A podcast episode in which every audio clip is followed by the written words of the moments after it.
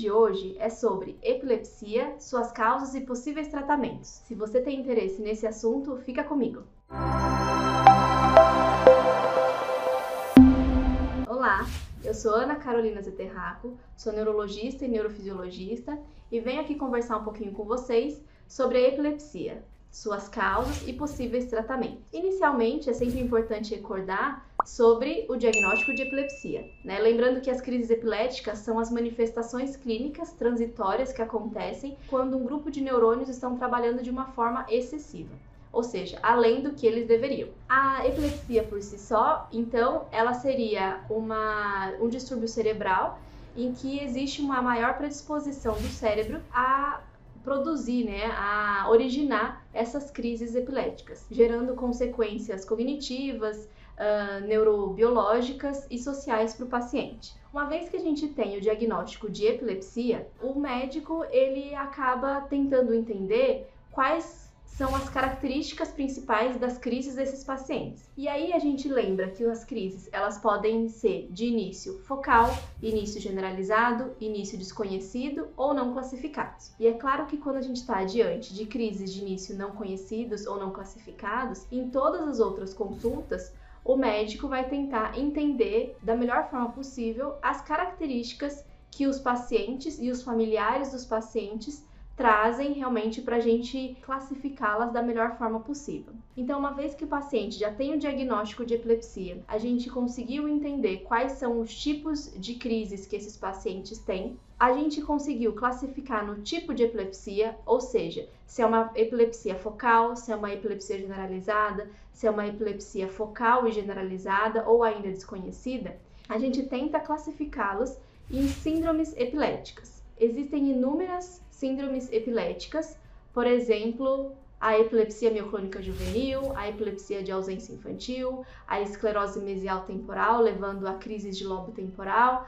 Todas essas seriam síndromes epiléticas, que comumente a gente vê no consultório. Uma vez que a gente está diante de um paciente com uma suspeita de epilepsia ou ainda com diagnóstico definido de epilepsia, em todas as consultas a gente vai tentar entender o motivo desse quadro, né? Então é sempre solicitado um exame de imagem, muitas vezes exames genéticos, exames laboratoriais, tudo para entender se existe realmente alguma causa que a gente consiga identificar. Então as causas mais comuns que a gente vê são as causas estruturais, as causas metabólicas, as causas genéticas, as causas infecciosas, imunes e muitas vezes elas podem ser desconhecidas. Por exemplo, um paciente que teve um acidente vascular cerebral, às vezes ele pode ter uma epilepsia secundária àquela lesão. Então, com o exame de imagem, isso facilita também é, o nosso diagnóstico e o nosso entendimento do motivo pelo qual o paciente tem as crises. Ou o paciente tem uma lesão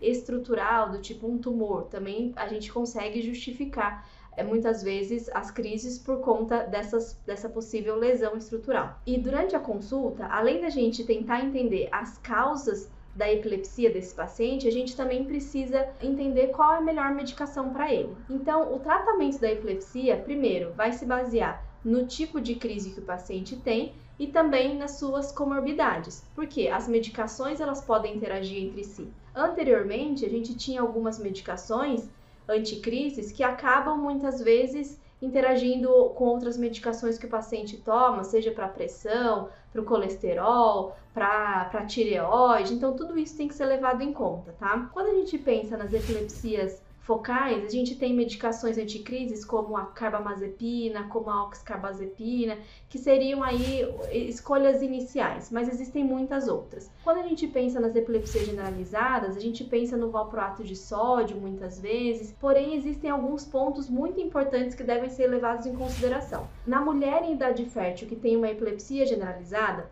Embora a, o valproato de sódio tenha ótimos resultados, a gente precisa ficar atento. Por quê? Porque essa medicação, ela é a que pode mais trazer malformações fetais quando a, a mulher engravida, tá? Então, isso é um ponto extremamente importante. Muitas considerações vão ter que ser feitas diante dessa paciente que precisa muitas vezes tomar medicação, muitas vezes mais de uma medicação, mas a gente precisa sempre entender qual que é a melhor medicação para ela naquele momento, dependendo do seu tipo de crise, e qual que é a melhor dose possível. É, o ideal seria a menor dose possível para que ela tenha menor risco aí de problemas com desenvolvimento fetal. Outro, outro momento importante da vida seria, por exemplo, os idosos, tanto mulheres quanto nos homens, né? Por quê? Porque algumas medicações anticrises, elas também podem estar associadas, por exemplo, à redução da massa óssea, levando à osteopenia, osteoporose, tudo isso. Além disso, pensando naquelas, naqueles pacientes que muitas vezes usa alguns anticoagulantes, muitas vezes podem fazer interação medicamentosa com as medicações anticrises. Anticoncepcionais orais muitas vezes podem influenciar no, no nível das medicações anticrises também. Então, assim, o tratamento da epilepsia, ela realmente tem que ser individualizada, porque por mais que a gente saiba que existem pontos importantes, é, existem medicações mais adequadas para determinados tipos de crise, a gente também precisa levar em consideração o momento de vida do paciente, as possíveis comorbidades, os possíveis efeitos adversos, quanto que o paciente consegue tolerar ou não, tá?